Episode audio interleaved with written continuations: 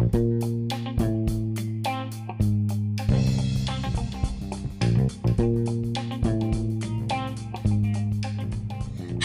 and welcome to Newsweek Weekly. I'm your host, Basil. This week, NYPD police officer Daniel Pantaleo was fired, Washington Governor Jay Inslee dropped out of the Democratic primaries, and Trump arrived at the G7 summit. Daniel Pantaleo, a longtime officer for the NYPD, was fired this week.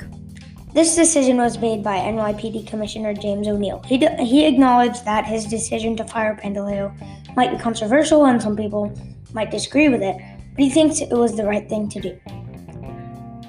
So, why was Pantaleo fired from the NYPD? Because his actions when arresting a black man named Eric Garner were, listen, were linked to Garner's death. He died when the officer was trying to get him arrested. Garner was resisting arrest for selling untaxed cigarettes. The death of Garner, who had asthma, motivated people to protest against police brutality.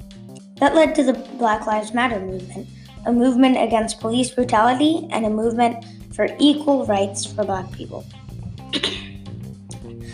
Excuse me. Garner's family praised the arrest. Garner's family praised the arrest.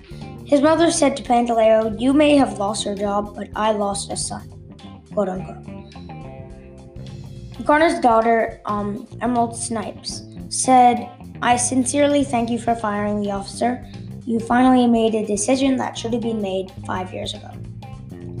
A video posted on the internet on July 17, 2014, of Garner dying when, while Pantaleo tried to get him arrested, sparked the Black Lives Matter movement. It showed Pantaleo's it showed Pantaleo choking Garner to death. His last words were, "I can't breathe. I can't breathe." Those words became a rallying cry for people against police brutality. Many people say that it, it took way way too long for Pantaleo to be fired. They think it should have been quicker. It was definitely not quick.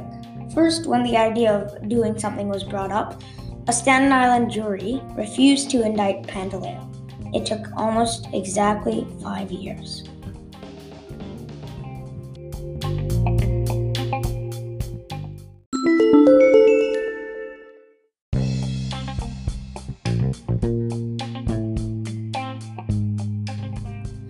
Now for the second story. Jay Inslee says he, that he will continue the fight for, against climate change, but not as a presidential candidate.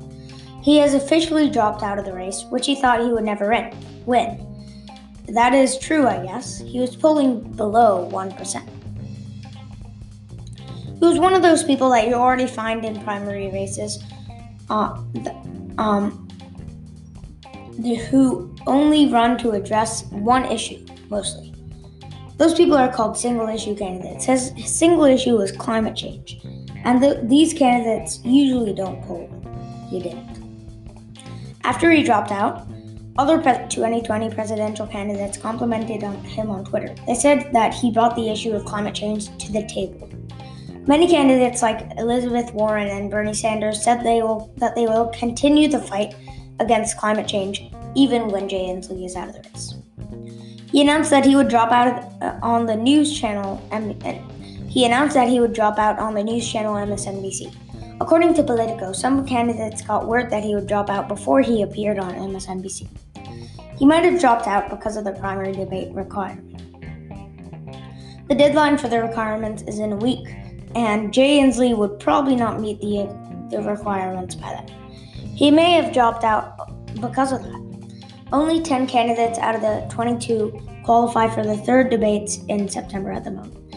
He acknowledged that this this in the email to his supporters. In a tweet, this is the, this is what Jay Inslee said about dropping out of the race. So early to bed, early to rise, work like hell and organize. He also said, "Today, together we will continue to fight um, to defeat the climate crisis."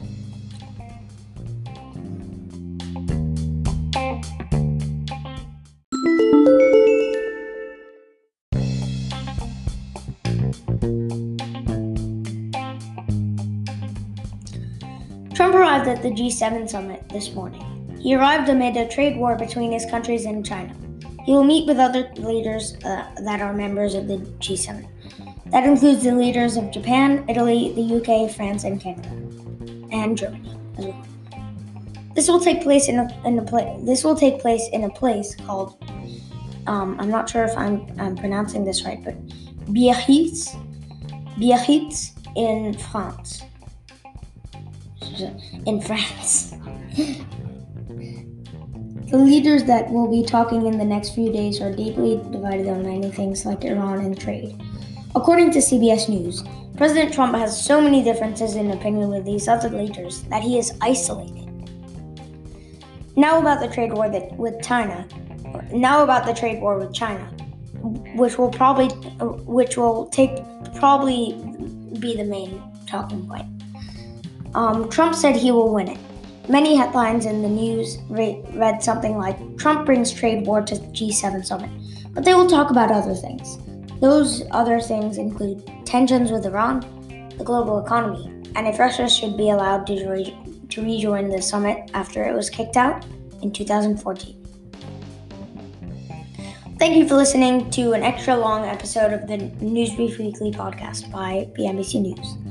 Remember that you can find all the original articles on WNBCNews.com except for the last one. For that one, I did some research on CBS News. See you next week.